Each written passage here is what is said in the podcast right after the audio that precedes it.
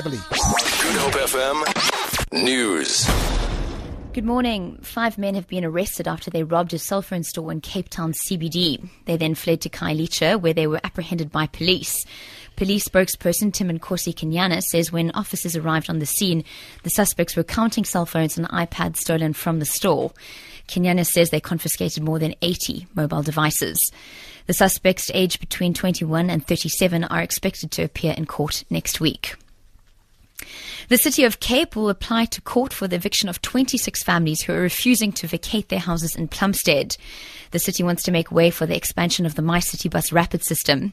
Mayoral committee member for transport Brett Herron says the people have been given enough notice.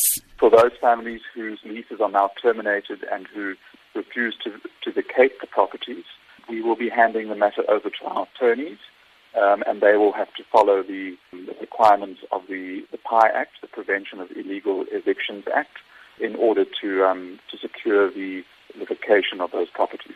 From Monday or from um, early next week, that will be in the hands of our attorneys.